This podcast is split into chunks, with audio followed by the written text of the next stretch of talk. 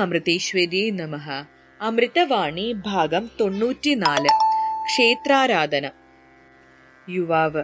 അമ്മേ ഞങ്ങൾ ആശ്രമത്തിൽ പോകുമെന്ന് പറഞ്ഞപ്പോഴേ പലരും കളിയാക്കാൻ തുടങ്ങി.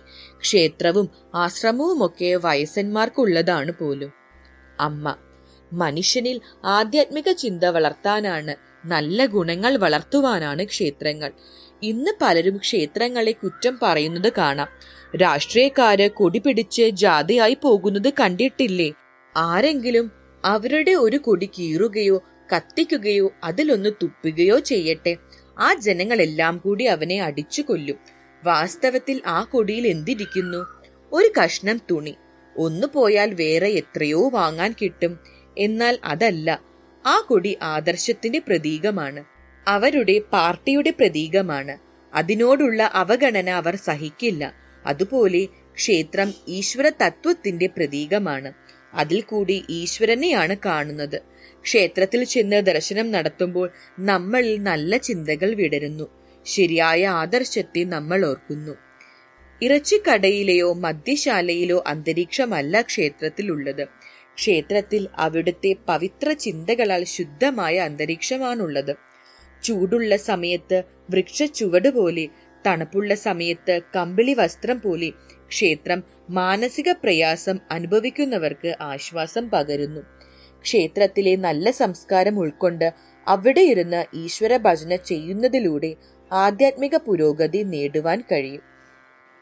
ഒരു യുവാവ് ഇന്ന് ക്ഷേത്രങ്ങൾ കേവലം കച്ചവട സ്ഥലം പോലെ ആയിട്ടുണ്ട് അതും പറയണമല്ലോ. അമ്മ ക്ഷേത്രങ്ങളെ കണ്ണടച്ച് ആക്ഷേപിക്കുന്നതിൽ ഒരർത്ഥവുമില്ല. പല ക്ഷേത്രങ്ങളും ഇന്ന് ശരിയായ രീതിയിലല്ല നടക്കുന്നതെന്നുള്ളത് വാസ്തവം തന്നെ. എന്നാൽ അവയെ ആക്ഷേപിക്കുന്നതിനു പകരം നമ്മൾ അവയുമായി ബന്ധപ്പെട്ട് അവിടുത്തെ തെറ്റുകൾ നീക്കാനാണ് ശ്രമിക്കേണ്ടത്.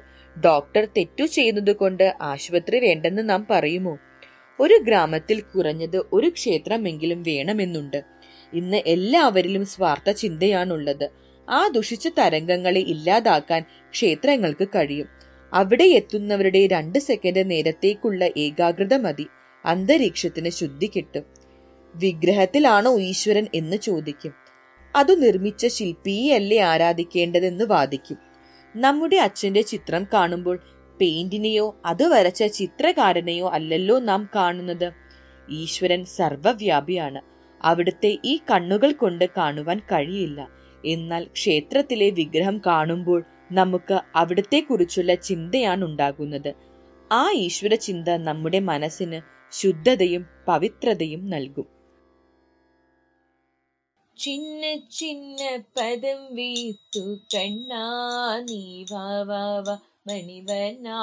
നീ ചിന്ന ചിന്ന പദം വീത്തു കണ്ണാ നീ വാ വാ വാ മണിവനാ നീ വാ വാ വാ വന്ന വണ്ണ ഉടയുടുത്തു കണ്ണാ നീ വാ വാ വാ മണിവനാ നീ വാ വാ വാ ചിന്ന ചിന്ന പദം വീത്തു കണ്ണാ നീ വാ വാ വാ മണിവർണാ നീ വാ വാ വാ ദ്രൗപദി മാനം കാത്തവനേ അടിയക്കരുളിട വാ വാ വാ ദ്രൗപദി മാനം കാത്തവനേ അടിയക്കരുളിട വാ വാ വാ കാഴരകാ മണിവർണാ കണ്ണാ നീ വാ വാ വാ മണിവർണാ നീ വാ വാ വാ ചിന്ന ചിന്ന പദം വീട്ടു കണ്ണാ നീ വാ വാ വാ മണിവർണാ നീ വാ വാ വാ ചിന്ന ചിന്ന പദം വീട്ടു കണ്ണാ നീ വാ വാ വാ മണിവർണാ നീ വാ വാ വാ കണ്ണാ നീ വാ വാ വാ മണിവർണാ നീ വാ